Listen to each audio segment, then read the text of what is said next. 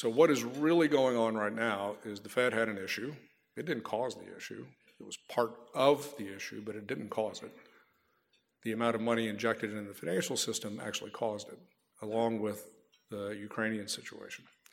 So now we got to address it, and the Fed is addressing it in a very active and aggressive manner by raising rates.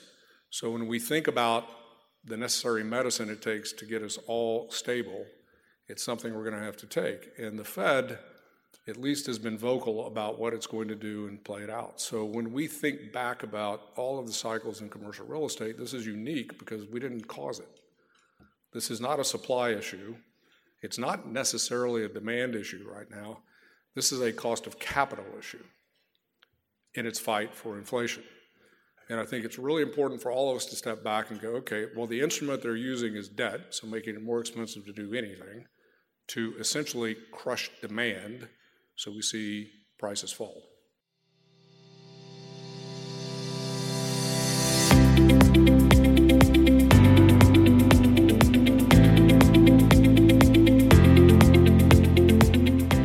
Hello and welcome to another edition of TRECcast the official podcast of the Real Estate Council. From deep in the heart of Dallas, Texas, I'm Bill San Antonio. Thank you for joining us. We're excited to share our November 9th Bank of Texas Speaker Series event with you all today. It was our final educational program of the year, and a pretty popular one at that. It's our annual Capital Markets Update with Mark Gibson, who is the CEO of JLL Capital Markets Americas and a longtime TREC member. Mark leads nearly 2,000 capital markets professionals across the US, Canada, and Latin America. And as a member of JLL's Global Capital Markets Board, he shares responsibility for the strategic direction, growth, and client activities of the company's global capital markets business. As I said, this presentation is one of our most popular events throughout the year, and rightly so. Mark's always got great insights. I know I always learn something from his presentation, and I hope you do too as well especially as the year winds down and planning for 2023 ramps up. But before we get started, I'd like to recognize and thank our Speaker Series sponsors Bank of Texas, Stewart Title, the Dallas Morning News, and now Global Pro for their support. Be sure to subscribe to the show on your favorite podcast network to get all new episodes right to your mobile device, and follow TREC on social media and YouTube for the latest news, updates, and content from around the Real Estate Council. Now, here's Mark Gibson and his 2023 Capital Markets Update right here on TRECcast. Good afternoon.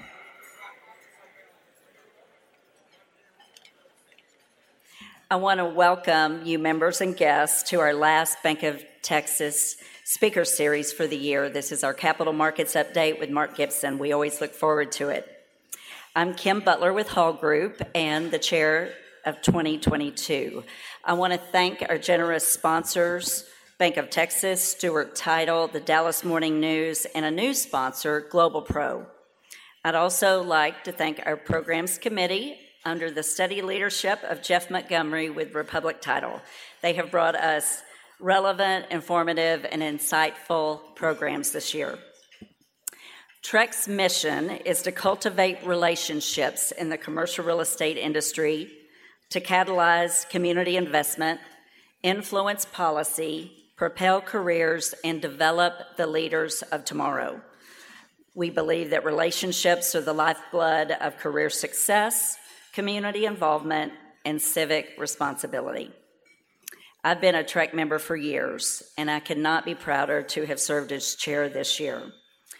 I know firsthand what the people in this room are capable of and I have seen this organization experience enormous success from playing a pivotal role in the early development of Clyde Warren Park, which just celebrated its 10th anniversary, by the way, to forging through a global pandemic while continuing to impact the lives of our neighbors through the work of TREC community investors. Our success would not be possible without our members volunteering their time and talents, so thank you to you all. There will be plenty of opportunities to be involved in 2023, so be sure and renew your membership. Uh, we are going to do renewals online this year, so watch your email for instructions on how to do that. But please renew and join us in our mission for 2023. we will show and continue to do so what we are able to accomplish when we set very ambitious goals for ourselves and build a city that we all imagine. Our speaker today is Mark Gibson, CEO Capital Markets Americas with JLL, and he needs no introduction for many of us. Mark leads nearly 2,000 capital markets professionals across the US, Canada, and Latin America. He also shares responsibility for the strategic direction, growth, and client activities of JLL's global capital markets business as a member of the firm's Global Capital Markets Board. Before becoming the CEO of JLL Capital Markets Americas as part of the HFF acquisition, Mark was a founding partner of HFF LP, having served as its CEO. Mark is a graduate of the University of, Te- of uh, Texas at Austin. Let me just say that Mark is a proud graduate of the University of Texas at Austin. And Mark, I wore this burnt orange dress especially in your honor today. And that's not the easiest thing to do as a Texas Tech Red Raider. Uh, but uh, I sincerely wanted to express my personal appreciation for you being with us today. Mark is a true man of service and has provided or currently provides leadership and guidance in the highest positions for many organizations. Just a few are the UT Real Estate Finance and Investment Center and the McCombs School of Business, AFIRE, Urban Land Institute, ICSC, UT Southwestern University Hospital, Baylor Healthcare System Foundation, and Camden Property Trust. Mark is a former chairman of TREC and continues to be a trusted advisor for us.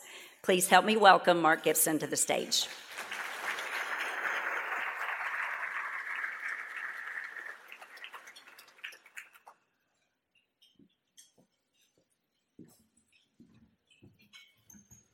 Thank you, Kim, for that Longhorn dress that you're wearing. It's a little bit of a big game this weekend. It'll be fun to watch.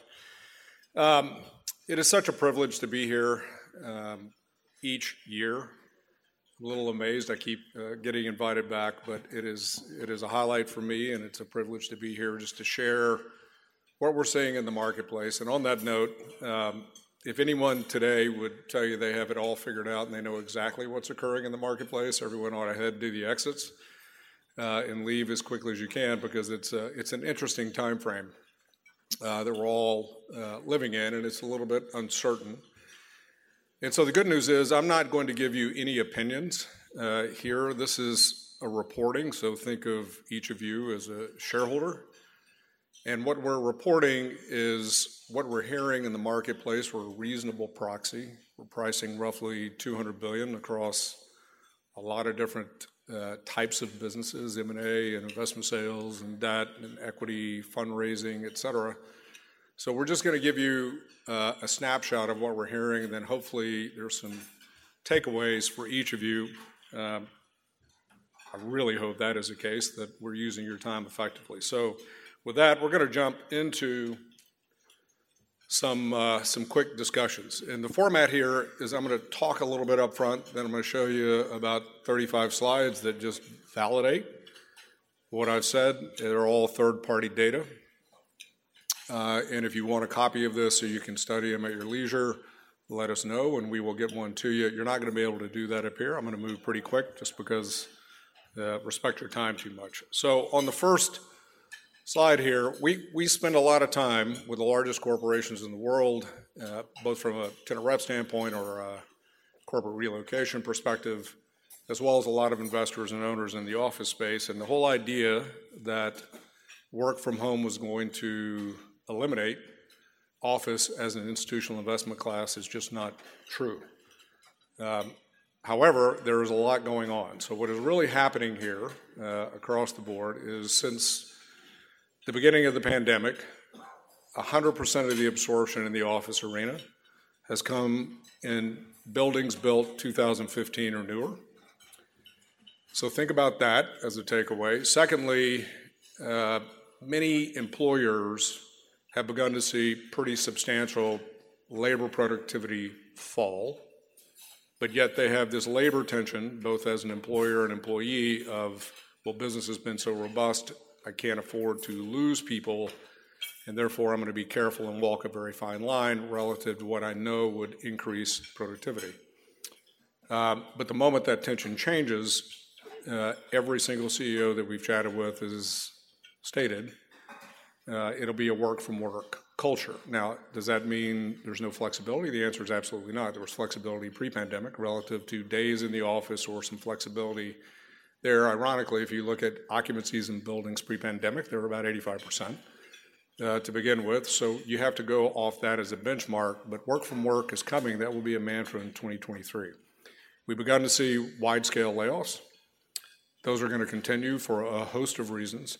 And so that employer employee tension is changing, and that has ramifications both for the office sector as well as for inflation uh, in terms of wage acceleration or wage deflation. So keep an eye on those themes. Net net, the occupiers want new buildings in highly amenitized locations or buildings, and the investors want the same thing. So the office may be the greatest have and have not of any product type I've seen in my career. So, how you price both, it would be almost impossible to talk about office as a sector without breaking it into new and not new across the board. Retail is going to lose its institutional investor status. That is completely inaccurate. Um, in fact, it may be the most defensive investment that a lot of our investors are looking at, primarily because the business models have been tested through a very difficult time during the pandemic. So if you survived and adjusted your business model as a retailer and were able to get through the pandemic and actually grow or upscale uh, your offerings, it's pretty impactful. And as a result, we've seen a significant rotation of capital into retail, and we'll show you the data later, as well as pricing that is incredibly strong, both as measured today or 180 days, ago or even pre pandemic in 2019. The suburban uh, flight will, you know, diminish the gateways across the board, or said differently, um, high growth markets will diminish the gateways, et cetera. We don't believe that to be true because we see significant reverse in migration into many of the gateways, uh, as well as urban areas and fast growth markets. So we don't believe that to be true. The data does not support it. Um, however, all of the issues, particularly in a gateway versus a fast growth market, will take New York versus Atlanta, remain uh, and maybe even accelerated since the pandemic. So, all the issues of regulatory taxation burdens, cost of living, commute times, et cetera, all still are there, plus a few others that have not diminished the fast growth markets. It's just not going to be the um, the significant outmigration that everybody was expecting relative to some of our gateways. And then finally, everyone's talking about massive distress that was going to happen during the pandemic. That didn't happen, as all of us know, maybe for three months from March to May in 2020. And then we've been on this jaunt of accelerated growth since that period of time. And frankly, there wasn't great dis- uh, distress selling in 08 09. And the question is is there going to be distress selling, assuming we're already in a recession and heading to a recession, and that's to be determined. But one thing that we might ask you to think about is the office arena, particularly older and what many people would call obsolescence, that is in many of the cities, particularly the older cities across the United States, the percentage of that older population of office buildings is at risk, and we're beginning to see that happen with short sales, short sales happening with the lenders, plenty of people giving back assets, as well as loan sales activity that are increasing across the board. So, just those quick factors uh, in terms of what people have been saying and the mantra, and we just wanted to demystify it. From a uh, CRE or a capital market standpoint, we're in really great shape as an industry. So when we look at where we uh, have been, we have performed incredibly well over many, many years. We'll call it 20 years. The allocations have doubled as a result. We had fixed income rotation, so when rates were really low, everyone got out of fixed income and flew into real estate because it has combination of both income as well as appreciation, so inflation protection as well as current income, or mimics the fixed income securities and as a result, we have re- record liquidity of roughly 400 billion. That was true until Russia invaded Ukraine. And then all of a sudden it changed the dynamic relative to inflation and what we have to do to inflation. We, we had this march upward that really changed the, the calculus uh, for the Fed and many others. So where do we stand now? We have a little bit of an issue, which is real estate is not not in favor. We're competing with other asset classes. You've looked at the 10-year bond, you see where it is. You see where other fixed income assets are trading. If you're in the public market, you can see what the public market has done. So we're competing, as we always do as an asset class. And in addition, we have this issue called the denominator effect. And for those of you unfamiliar with it, you have an allocation to real estate if you're a Texas Teachers Retirement System. Let's say that's 10%. If the equity market falls by 25%, which it has done, in your allocation to real estate in terms of where you currently stood is no longer at 10, it's at 13, 14, which means you in the past would have to indiscriminately sell assets to rebalance back into the 10, which caused all kinds of issues in volatility and pricing 20 years ago. Post the Great uh, Recession, they put bands on the 10% allocation. So you can go up 400 basis points or down 400 basis points without having to sell or rebalance and it really smoothed out volatility in our business. The issue we have this time, and we would have been fine if it was just the denominator effect, but we have a numerator effect. And the numerator effect is that multi-housing and industrial accelerated so rapidly, along with a 25% decline in the denominator, that we're now at a capped situation relative to inflows. And the immediate impact of that is our ODCE funds, which are primarily the core capital in the commercial real estate space are going to be frozen for a while because they have a methodology of valuing their portfolios that takes nine to 12 months for spot market pricing to actually enter into that world. So it'll be an interesting thing to watch. We call it a gate of inflows and outflows into the ODCE Fund. From a participant standpoint, all of these folks are participating. So I'm just going to highlight a couple. We've hit the domestic institutions relative to allocation issues with denominator and numerator effect. The private investors, so think about syndicated equity, is playing through this in a big way. In fact, they're filling massive gaps. So that is very robust across the board. They can get local and regional bank financing or seller financing in many cases, very active. Overseas capital is viewing, all of them currently, are viewing now is the time to enter the US in a massive way.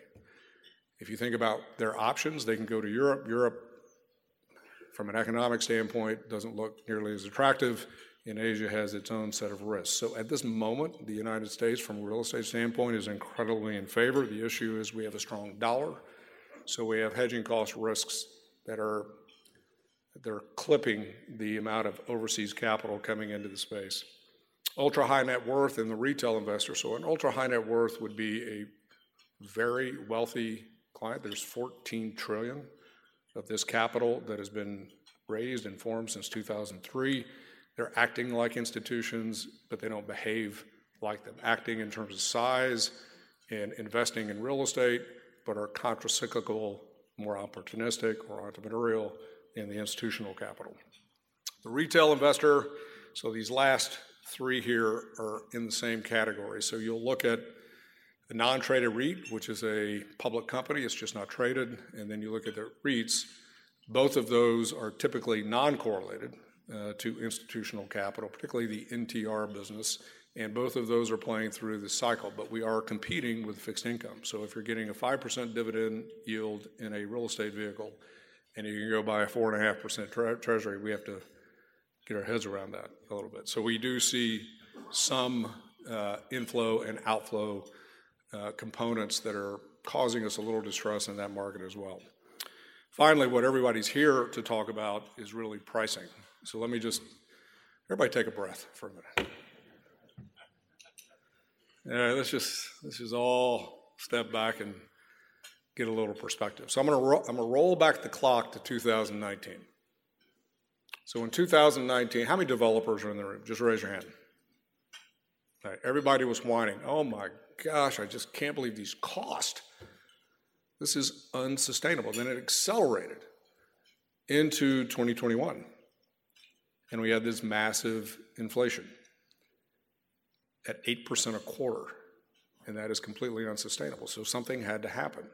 In addition, we had every investor in the world in 2019 going, the US has been on the largest and longest macroeconomic expansion in history. It has to come to an end. It's going to come to an end in 2019. And when the pandemic hit, everybody goes, yeah, and then it didn't because we had unbelievable fiscal stimulus hit our systems. So all that happened during the period of time. So what is really going on right now is the Fed had an issue. It didn't cause the issue. It was part of the issue, but it didn't cause it. The amount of money injected into the financial system actually caused it, along with the Ukrainian situation.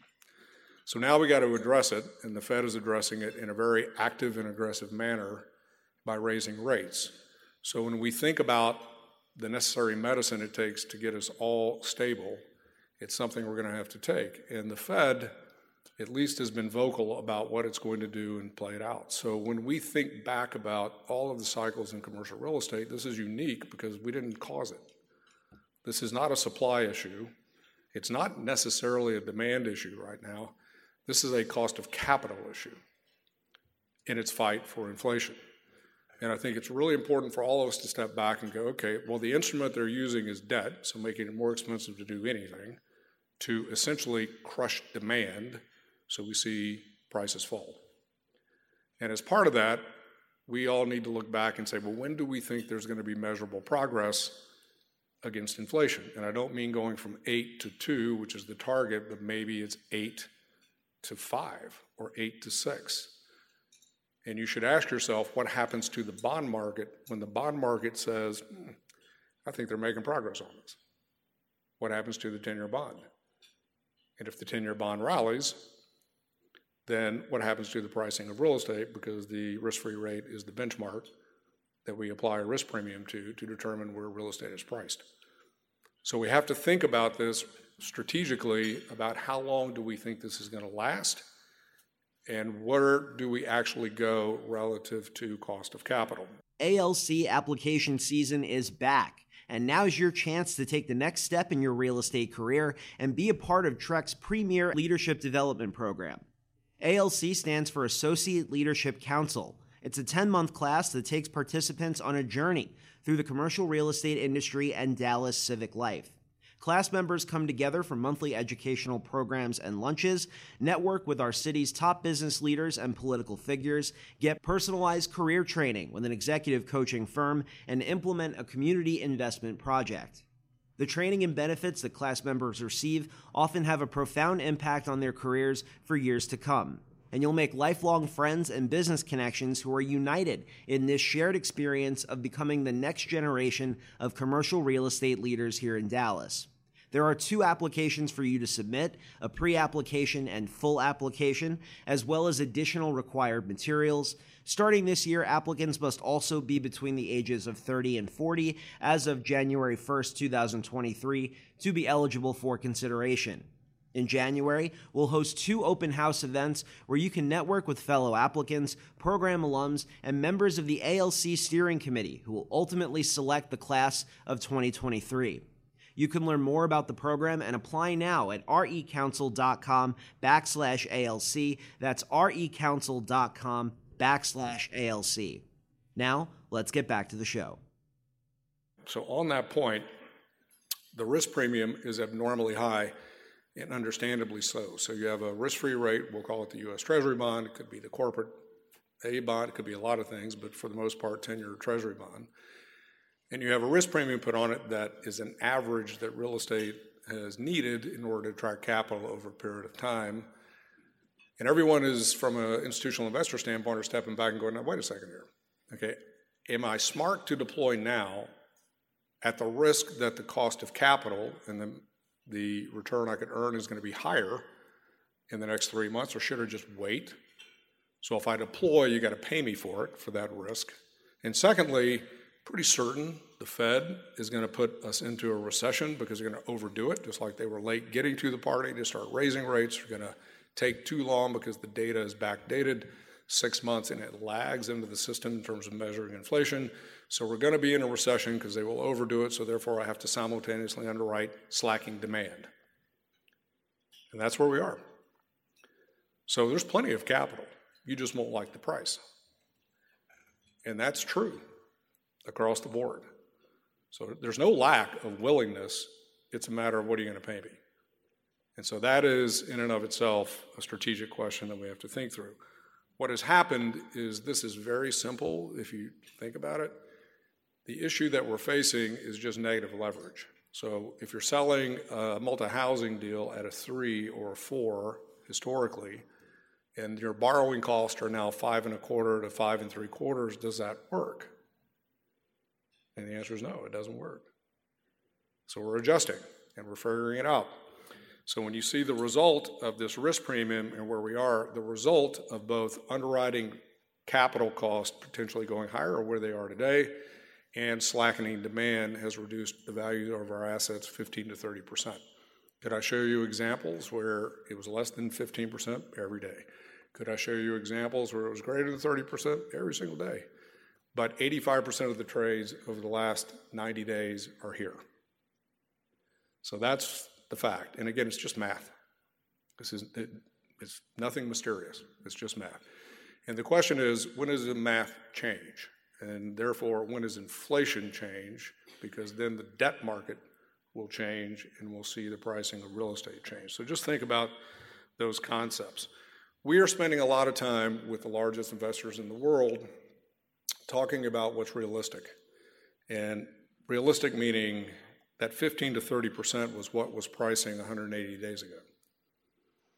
Um, we think that's an irrelevant benchmark because unless you think we're going to have another pandemic with excessive fiscal stimulus, we're not going to go back there.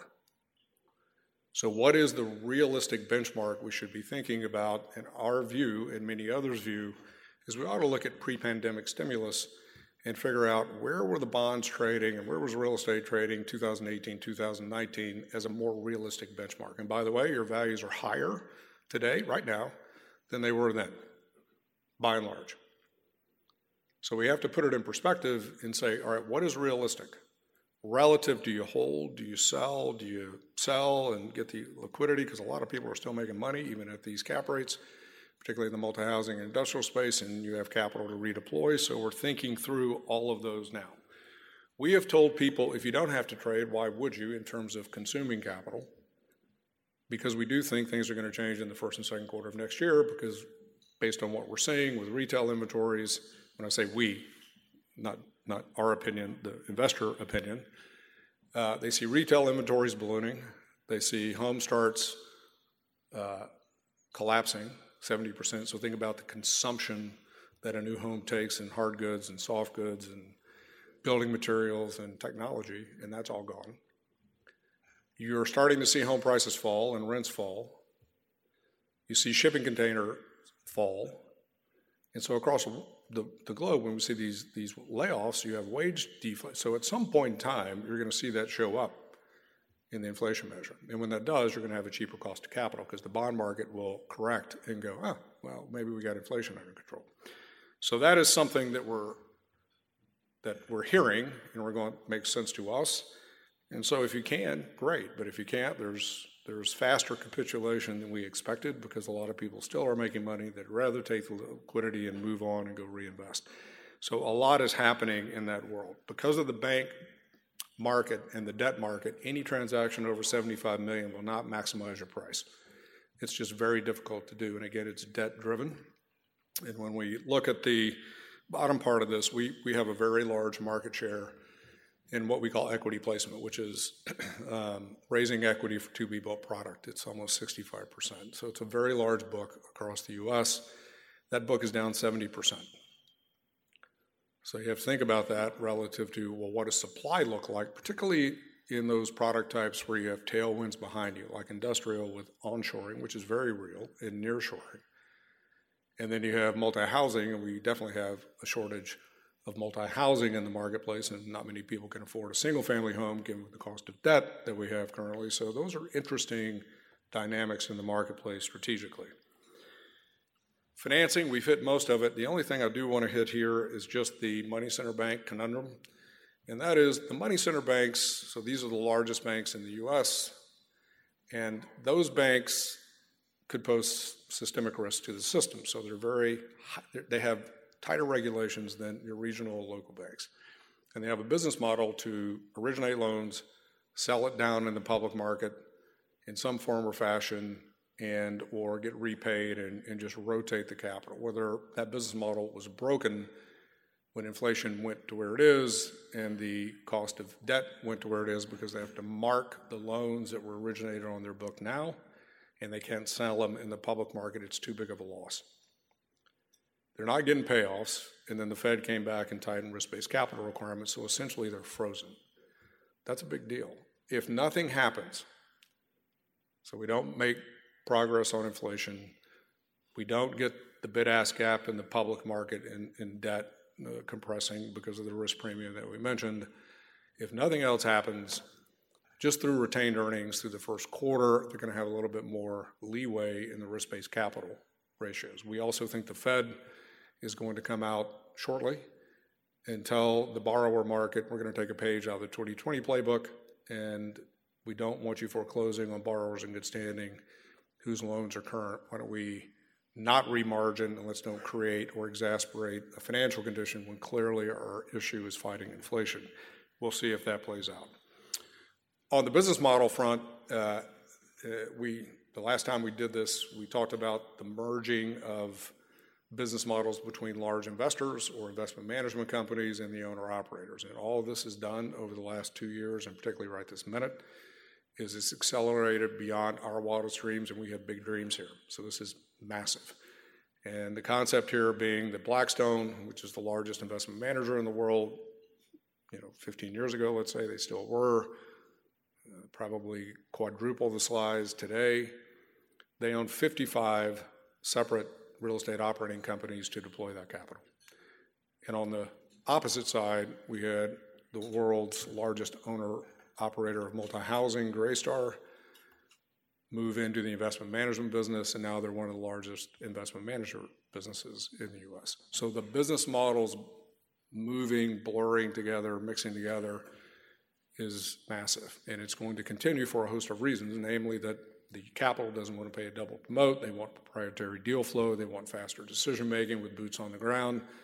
And if you look at the owner operator, they need pre dev, they need pursuit, and late takedown capital to compete effectively in the marketplace. So those dynamics are really causing this shift to happen very, very quickly. And if you go to the far right on ESG, a lot of people are going, eh, you know, how's that going to look now that everybody just wants their lights to turn on and get gas for their car? We understand that, but there have been massive pledges by the occupiers, the largest companies in the world, and the largest investors in the world trying to get to net carbon neutrality by X date, and they don't quite know how to get there. No one can define net carbon net neutrality, which is a risk, but it's not going to go away, and it's very big. So we, as a real estate company, have to, or a real estate industry, are going to be addressing this for quite some time.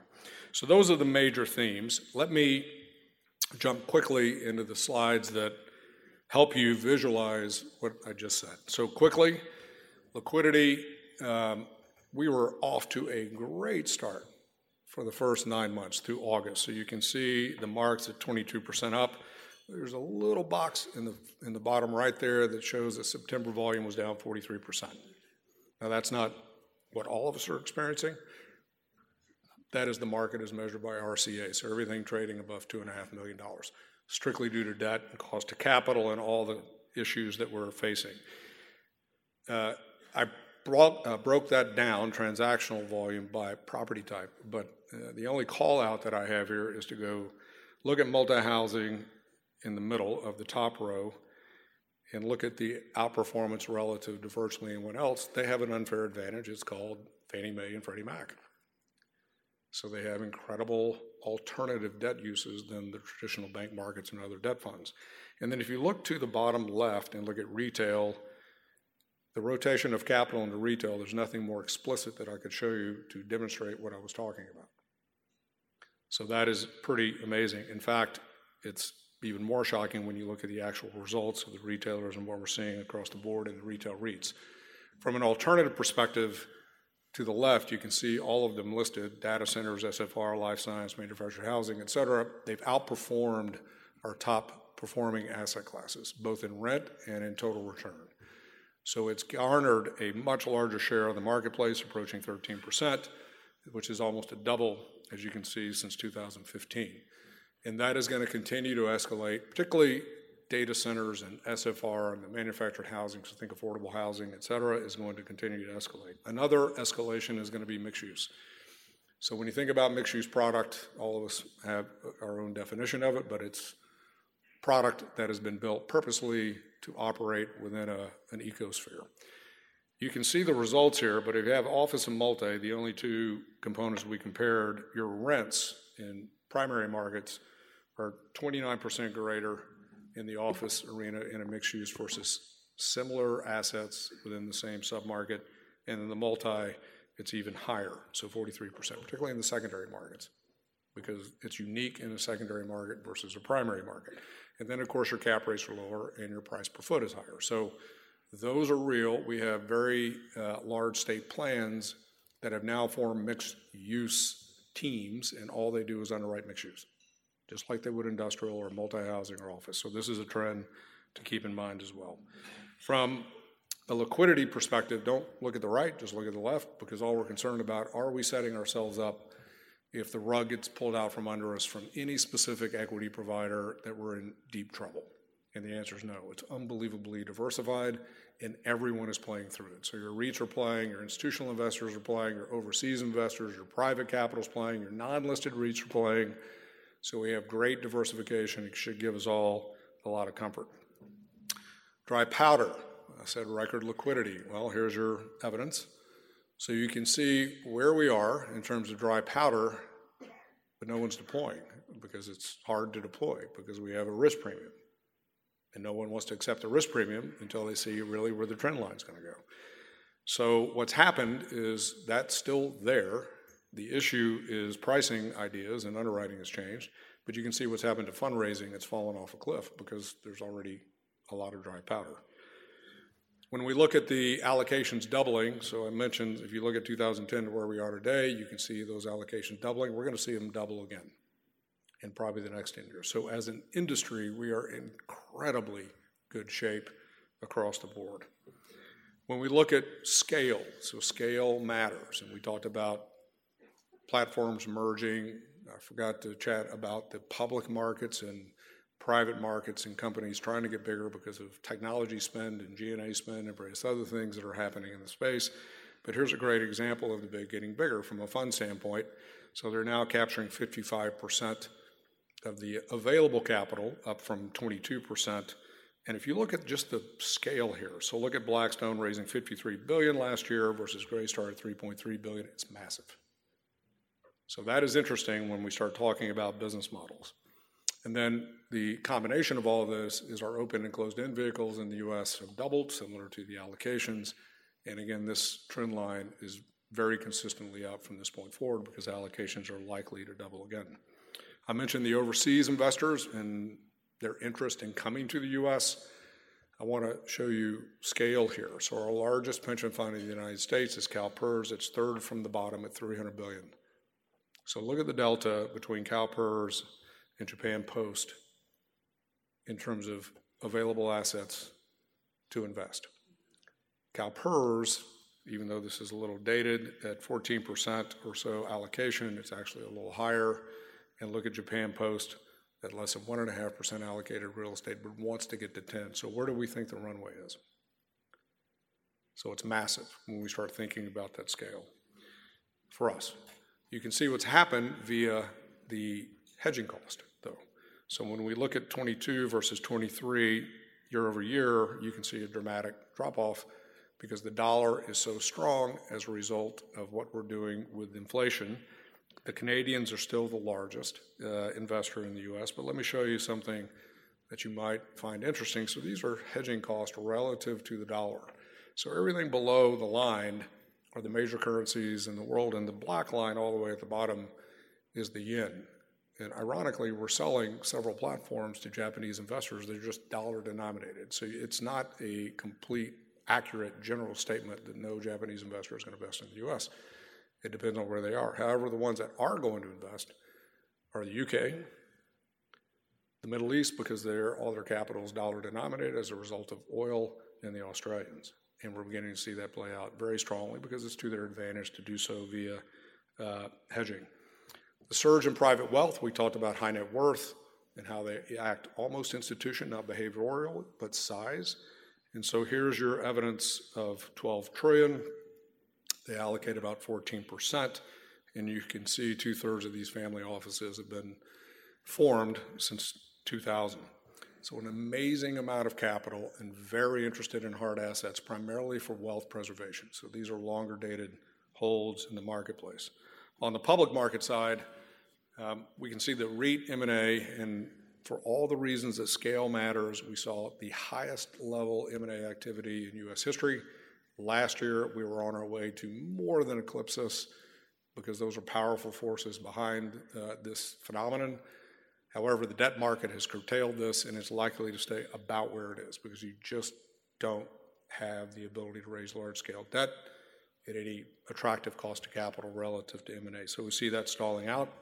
On the non-traded REITs, so non-traded REITs are a mutual fund, for lack of a better word. So think of Vanguard and Fidelity, but they only focus on commercial real estate, generally speaking, and their fee lows used to be 16%. That changed in 2016. They're now 2 to 4%. Blackstone led the way with a new model there. And as a result, we saw massive increase in inflows into this space, which is non correlated institution that to institutional capital and mindset. It provides us a buffer. But now you see this fall off, and the fall off is primarily due to overseas investors. So it's the dollar issue again, because a lot of this growth, it was domestic, but the majority of it was opening the wirehouses to Europe and into Asia and now we're seeing the reverberation of those redeeming. So we do have a little bit of an in and out situation in the non-traded REIT. We have started to see the domestics come back into the non-traded REIT world, and that is good. So domestics meaning all of us.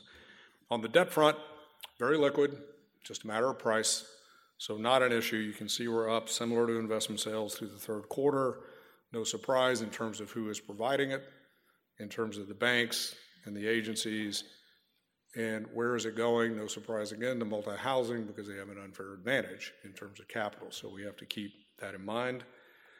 When we look at the same construct in the debt market as we did the equity market, are we at risk if someone completely pulls out of the market that will collapse in terms of pricing in the debt space? And the answer is no. So, unlike 2007, where the CMBS market was 50%, it's a public market. When it shut down, we were in a world of hurt. Here, that's not the case. And there's further differentiation on the banks. The local and regional banks are largely playing through this. The money center banks are not for the reasons that we already discussed. Um, I'm going to hit the chart on the right because people go, my gosh, there's no capital. Well, actually, since August, so if you just look at August through October, we've actually put under app and are closing 15.5 billion. So that's untrue. So the liquidity is there. It's just, do you want to accept the cost of capital necessary to do it? And depends on how you structure it and what it looks like. And I've given you the breakdown of what that looks like, both in term in banks or the agencies or the insurance companies or debt funds. So all of these are active. The banks are primarily the local and regional banks playing through that, but they're active. And again, it's a pricing issue, which goes back to our inflation issue. The new year will be here sooner than you know it, and that means it's time to renew your TREC membership for 2023. However, the process will look a little different this year. You will not receive a paper invoice in the mail. Instead, renewals will be done entirely online through our new member portal, Community Hub. All individual members, so that's those at the investor, advocate, and young guns levels, will need to renew as an individual, while group renewals will be offered for corporate memberships only those at the partner, principal, stakeholder, and founder levels. To renew your membership, log into your Community Hub account today over at recouncil.com by clicking the blue member login box in the top right corner of the screen. All members must create a Community Hub profile to renew their memberships, register for events, and more.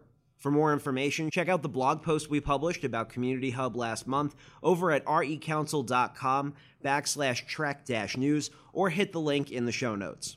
Now, back to our capital markets update. On the gateway, non gateway that we mentioned, employment growth and population growth matter. We ought to wake up every day and Thank God that we live in the state of Texas because it's really powerful. So if you just look at the population and employment growth, which we make real estate hard, but really if these two things are in your favor, you tend to make money. So that is really good um, in terms of where people want to be and therefore where do investors want to be in terms of real estate demand. But there's another factor, and that is these innovation centers. So historically, there were six uh, or five in the US. You can see them in the red dots. But now you see the emerging, and the emerging innovative centers, so, so think STEM, employment. You can see in Dallas and Houston, ironically, are in that, that, that underwriting ring, which is really powerful when we're talking to investors and where they see growth coming forward in terms of industries. And what does all this mean at the end of the day? It means liquidity is incredibly high. So when you look at Dallas Fort Worth transactional activity, we eclipse New York and we have 25% of the inventory. This has been consistent over the last three years. Never seen it before in my career before that.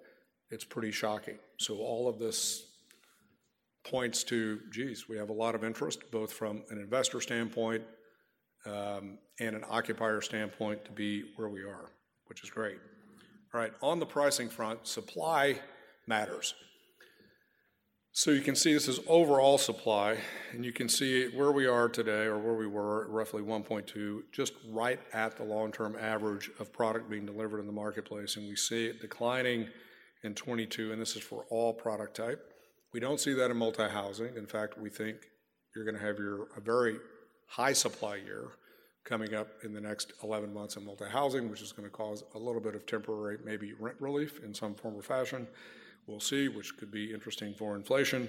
But otherwise, supply is dramatically falling um, across the board. I'm going to give you a statistic in a minute in terms of what we might think about relative to that. But just quickly jumping into the office arena relative to supply and where people want to be. This is the tenants' desires, and I mentioned that 2015 or newer buildings took 100% of the positive absorption in the office space since the pandemic, and there's evidence of same, and you can see the outperformance of those buildings both in terms of price uh, and in rent. So very powerful story here. So we have to think about. I can't talk about office anymore as office. I have to talk about new or not, and it's going to probably be the greatest have and have not. I mentioned labor productivity that every CEO in the US is bemoaning at the moment for a host of reasons, namely work from home in many of the industries, and that's going to be changing the work to work dynamic. We look at affordability issues in the multi space, which has existed for quite some time. So we need more housing in the United States, and now we have the exasperation of very high mortgage cost, diminishing the affordability of single family homes which means you're probably going to have more demand move into multi-housing from a rental standpoint for longer. When we look at industrial, uh, it's pretty shocking to me actually when you look at three quarters of the industrial portfolio older than 20 years, and then you look at a fourth of it older than 50 years. And you have very different dynamics from a logistics standpoint today that are required by many of the companies that we all know and depend on our goods to get there. And on replacement cost, I mentioned the whining uh, that we were all doing about cost just out of control and continuing to go. In the last 30 days, we've begun to see subs get a different mindset. We've seen costs beginning to come down. Um, and this is not perfect, but when you look at the REIT market relative to the cost of construction, there is the tightest correlation we could find, anyway, in terms of giving us some view of what might be happening. We're seeing it play out real time in the marketplace today, depending upon the region. Um, from a risk free rate, I mentioned the risk free rate and I mentioned risk premium. This is the US Treasury market at the bottom. So it's the 10 year US bond. The three squiggly marks up there are all cap rates. One is the implied cap rate, the public market. One is NCREIF, which is the institutional core market, and the other is RCA, which is everything two and a half million or above. And you can look to the far right of the historical spreads above the risk free rate. So, a really interesting question for all of us is where do you see the 10 year bond settling? And are we going to get inflation under control? Because that's going to help you think about cap rates. A little note here in 2018, the Treasury averaged 2.9%. and they had four interest rate increases in 2019, three interest rate cuts with an average treasury of 2.1. There's a little symmetry there that we should think about. Um, in terms of total return, this was pretty concerning to every institutional investor. So total return is cash on cash and residual sale. That's how they look at it. And from 2008 until last year, the vast majority, three quarters of the total return was from cash on cash. So current income and 30% plus or minus was on appreciation with very measured exit cap rate and assumptions. In 2021, it flipped. And you had three quarters from appreciation based on pretty aggressive rent growth assumptions and exit cap rates, and 25% cash on cash, and that was a problem. We began to see this correct in terms of the numerator effect that we chatted about, so we're going to see this normalize probably uh, in the near future, call it the next 12 months. A little busy side, just look at the black column and look at the purple column. We talked about 18 and 19 in terms of, I was struggling to go, what can I give you for a takeaway that you can think about? So this is the best that we could come up with. So if you look at the current in terms of where we are with SOFR, which is 3.8, it was when this was done. You look at one year ago of 0.04, January of 19 is 2.45, but the average was 2.14 and 2.06. So let's think about skating to the puck. The 10 year bond, 4.17 two days ago. One year ago, 1.53. Eight, uh, 2019, 2.68. And the average of 19, because we had three Fed cuts, 2.14. And the average in 18 is 2.19. So is it unreasonable to think we settle somewhere between a two and a half and a three percent ten-year bond. And if we do, what does that mean? Relative to the spread above the risk-free rate. So it's a thought to think about. Another slide, and I'm just going to highlight cap rates and various risk premium issues that we're dealing with. So in terms of the inflation and the cost of capital risk, if you just look at multi-housing for a minute, so at year end 19, the cap rates were 3.75 to 4.5, we're talking core. The peak 180 days ago was 2.75 to 3.25, and we're now at 4.25 to 5.25. Where do you think we'll be in a year? Relative to using 2018-19 as a benchmark. Again, it's just a it's a reference point that we ought to be anchoring to in terms of what is realistic and what is not realistic. If you drop down a notch, and you look at exit cap rates, at the peak, they were essentially you buy at a four, you exit at four and a quarter. That was the underwriting. Today, or now, as of this moment, you buy at four, you exit at five. So when we talk about more measured underwriting, because we likely will be in a recession, they're underwriting falling demand. So we're beginning to see that happen. Those combinations, best example I could give you of why prices are where they are the moment you start uh, mitigating that risk premium, this changes pretty quickly. So if you look at the bottom and you look at rent growth and where it was then, which is roughly 3% across the board, uh, uh, and then you look now, now it's 3% across the board. If you just look at multifamily, we're underwriting 15 to 30% rent increases because of trade outs. So it's, it's, it's really interesting to see where we are currently and where can we reasonably think we're going to end up. Leverage is down. Be careful with the value here because we may not be as far down as we think we are, depending upon where values sit. But we took off almost uh, 12% lower leverage since 2007, which has been really good for the industry. Cap rate sensitivity, a lot of people uh, just need to think about this. If your cap rate expands from four to five, then your rent to maintain the same price needs to go up 25% over whatever period of time. I just want to reiterate the point, though, that cap rates and interest rates are not one to one correlated. It's at best 0.5 to 1 correlated for a host of reasons. And we do have people willing to buy on negative leverage today as long as they get to neutral leverage vis a vis rent growth in the next 12 to 18 months. Um, the forward curve is used by many people to sound pretty smart and go, look at this forward curve. It's the largest trading market in the world. It's fixed income. It gives you a predictive algorithm on what rates might do, and you can see where it is peaking in April of 23 at 4.85. No idea, and it's always wrong. 100% wrong. Um, but something that I wanted to leave you with to think about is this, because this is right. And we'll just see how it works out. So these are historical Fed hikes. And if you look over time, so this goes back to 1990, uh, 1980, sorry. So if you look all the way to the left and go all the way through and you see successive Fed hikes, it gives you the duration of those Fed hikes over time. But note the steepness of this hike versus others. So this is likely to be a diminished time frame relative to the 23-month average period that you're seeing here in terms of rate hikes. If you drop down a notch, it then tells you, well, how long do we plateau? What is the, how long is the pain that we have to be at before they start going, ah, we overcorrected. And the average duration here is nine months, but you can see the last time this happened is 7.3, and the only reason the average is a little skewed is the great financial recovery because it took so long to get to where we're going.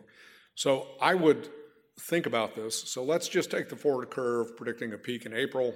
You stay there nine months and something starts happening. Is that unreasonable?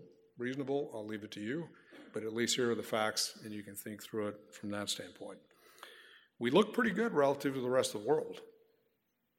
Um, we look really good relative to macroeconomic issues. If you look at anywhere else in the world, which is why we're attracting so much overseas capital, particularly uh, commercial real estate here, but we look pretty darn good, relatively speaking, to our risk free rates.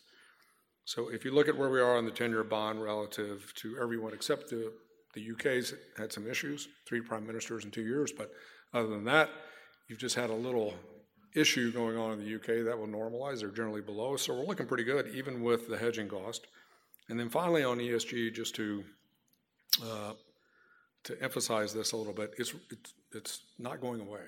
Uh, so we, as a real estate industry, really need to think through this, and these are all of your fund managers and or LPs that have adopted components across everything, the E, the S, and the G across the board. So with that, uh, we started late, and I don't know if we're out of time. Kim?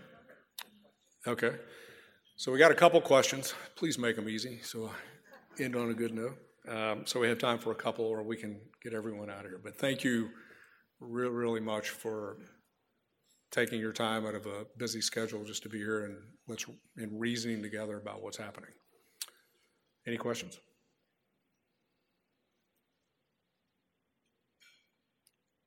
Oh, oh, David, please don't. This, this is a It's a layup. Okay. Um, so if you were going to take a you know good quality project to the market right now, would you still expect to get anywhere between 15 and 20 good written offers, or would it be? So David is asking the question about bidder pools, which essentially said if you're going to take a property to market, I'm assuming that's what you're asking. If you're going to take a property to market, are you going to get 15 to 20 bids? So let me just put that in perspective. He's been an industrial developer in Southern California, completely out of touch with the reality for the rest of us. Um, so the answer is no. And the bidder fields are dramatically compressed, uh, depending upon the price. Pricing, the whole selling of an asset is very different today, and that would take an hour. Uh, but the bidder fields are compressed. But more importantly, David, it's the, com- the composition of the bidder fields. So, what we're seeing with the composition of the bidder fields almost across the board is you have uh, 70% private investors in some form versus institutional investors, and that would have been flipped the opposite 180 days ago. And I'll just end on this because I think we need to get everyone out of here. If you're an investor, it makes sense. Uh, by the way, I understand this market better than I did the last three years. I'll just get that on the table because people are actually thinking about risk and they're behaving like they used to behave, which is when you have periods of high volatility, everybody steps back a minute, 50% of the investors step back and go, hey, I think I need to think about this a little bit. So that, that's what they do, and that's what 50% of them are doing. But the other takeaway here, Dave, which is pretty interesting, the other 50% are investing billions, and I mean individual investors, billions into the credit markets and the public market over the last 60 days and going, we don't think rates are going to remain as high for as long as the market does, and we want to take advantage of this now for a lot of the reasons that we're seeing there. So you have very active investors that would buy one of your assets institutionally, they're just going to be outpriced by the private market right now uh, in the space or the non institutional market. Well, thank you, everyone. Let's get back to work. Appreciate your time.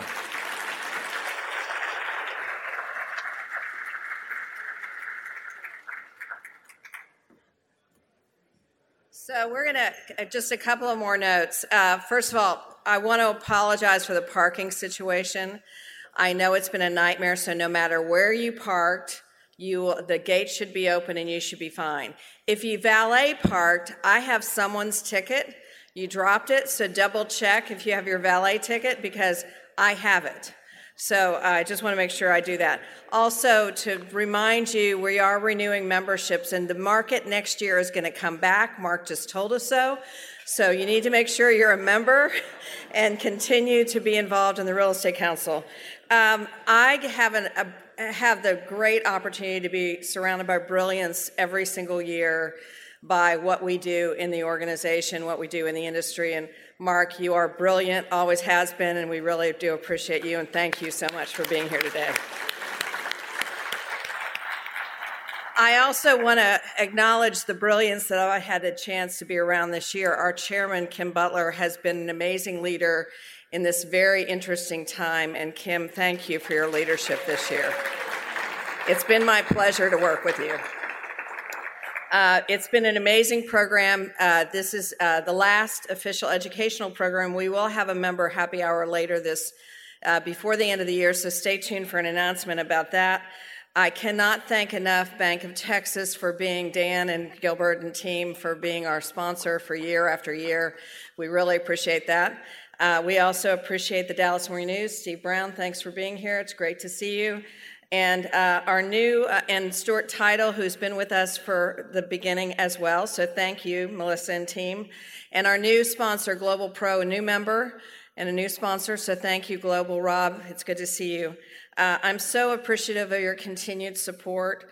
Uh, we've done an awful lot of great things together this year and more to come, and I look forward to seeing you next year. Thank you very much and have a great holiday with your family.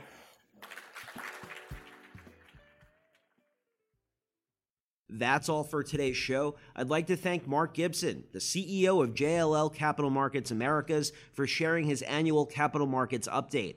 I'd also like to thank and recognize our Speaker Series sponsors for their support Bank of Texas, Stewart Title, the Dallas Morning News, and Global Pro. Remember, applications for the ALC class of 2023 are now open, so check those out at recouncil.com backslash ALC for more information and to apply now.